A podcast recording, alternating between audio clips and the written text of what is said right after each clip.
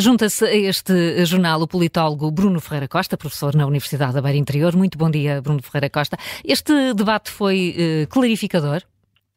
Muito bom dia. Parece-me que sim, ou seja, há aqui obviamente um posicionamento dirigido a determinados, a determinados públicos, mas ficou de um modo muito claro as capacidades ou as debilidades uh, de cada um, uh, de cada um dos, dos, dos candidatos. Uh, no entanto, aqui parece-me uh, que houve uh,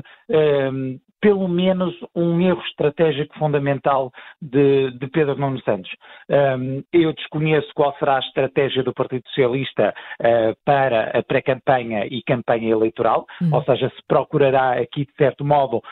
fomentar uh, de um modo mais incisivo o voto útil Uh, com uh, o assinalar da possibilidade do Chega poder vir uh, a influenciar ou determinar uma governação à direita, dando resposta ou indo ao encontro daquilo que indicam uh, algumas sondagens de uma maioria à direita no, no Parlamento, mas aqui Pedro Nuno Santos seguiu a linha de Mariana Mortágua no debate anterior, ou seja, apresenta o Chega uh, com uma incapacidade de diálogo uh, à direita. E isto acaba, do meu ponto de vista, uh, por favorecer de um modo muito claro a estratégia de, de Luís Montenegro. Portanto, nesta tentativa de mostrar uh, que o Chega uh, não é confiável, que nem uh, a AD uh, quer dialogar com, com o Chega, isto vai ao encontro precisamente da estratégia de, de Luís Montenegro e parece-me ser um, um erro estratégico do Partido Socialista a médio e longo prazo, se depois quiser utilizar esse argumento uh, para afunilar ainda mais a tentativa De, de voto útil, mas as ideias em si, tendo em conta a limitação temporal destes, destes debates, ficaram evidentes e cada um destes candidatos conseguiu, de certo modo, desmontar, seja a governação dos últimos oito anos, a estratégia de André Ventura, seja algumas incongruências do ponto de vista do programa do Chega, nomeadamente da justificação financeira de algumas uh, medidas por parte de, de Pedro Nuno Santos. E embora quente, parece-me que foi um debate mais tranquilo uh, do que anteriores, ou seja, houve aqui uma capacidade uh, de respeitar um pouco melhor os tempos de cada um destes uh, candidatos. Houve aqui uma tentativa, uh, parece-me também, de moderação uh, no discurso de, de André Ventura, uh, para não entrarmos num modelo uh, muito próximo daquele que foi o debate uh, com Mariana Mortágua, que foi muito mais incisivo uh, e muito mais desrespeituoso desse, desse ponto de vista. Hum. Uh, Bruno Ferreira Costa, a Justiça voltou outra vez a entrar nesta pré-campanha eleitoral com a decisão de ontem sobre a Madeira. Isto pode ter impacto não só nas eleições, no, nos resultados ou nas eleições de março, mas sobretudo na forma como, como os candidatos vão passar a falar da justiça?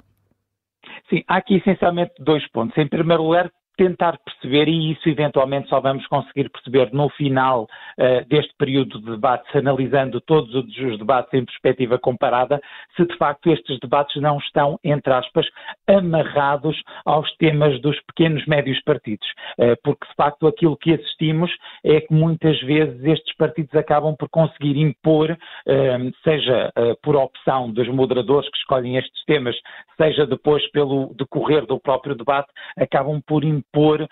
determinados temas, e o tema da corrupção tem sido de forma Uh, recorrente, um tema presente nos debates do, uh, do Chega. No entanto, cria-se aqui uma ideia uh, transversal, seja no caso anterior que levou à, à queda do governo de António Costa, seja agora no caso da Madeira, chega-se aqui a uma, a uma ideia muito transversal da instrumentalização um, da política por parte da justiça. Ou seja, há aqui a necessidade de um esclarecimento muito mais cabal destes processos de investigação, uh, muito mais cabal uh, das acusações que estão a ser uh, levantadas, porque de facto, não havendo depois o concretizar uh, por parte dos juízes uh, ou, ou, ou pelo menos confirmar de algumas das acusações,